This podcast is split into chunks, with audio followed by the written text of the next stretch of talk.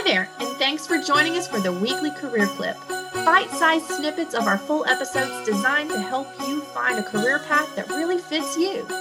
For more of this great content, check out our full episodes. Welcome to the weekly career clip. Uh, and now I work at Duke University School of Medicine, uh, which is part of, of Duke Health. And, and there I'm the director of HR and the assistant chief HR officer for Duke School of Medicine.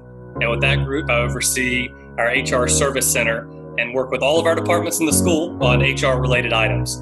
Uh, and the good thing about Duke School of Medicine, it, it, really is fascinating because, as you can imagine, we have some of the most uh, fascinating and brilliant physicians, and they're helping train future doctors that, that are going to be working in the area. So, at some point, we're all going to need a doctor. So, it, it's an important mission that, that we get to support, and, and it's an exciting type of work.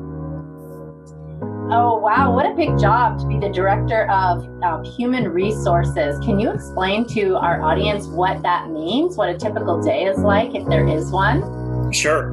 Yeah, I, I know probably a lot of people when you talk to, to them, they say there, there's no typical day.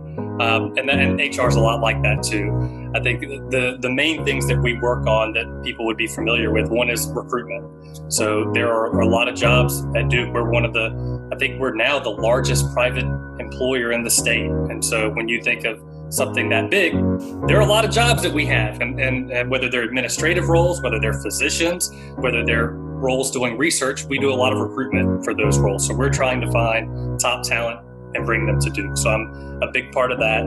Uh, also, how do we pay employees? What's a how do we get someone to think, hey, this is a place where I want to be, and this is a fair salary, this is a competitive salary. So so we look at pay structures and, and how we pay employees, uh, and then anybody can relate to this, whether it's a family issue you have or a work issue. We have employee relations issues.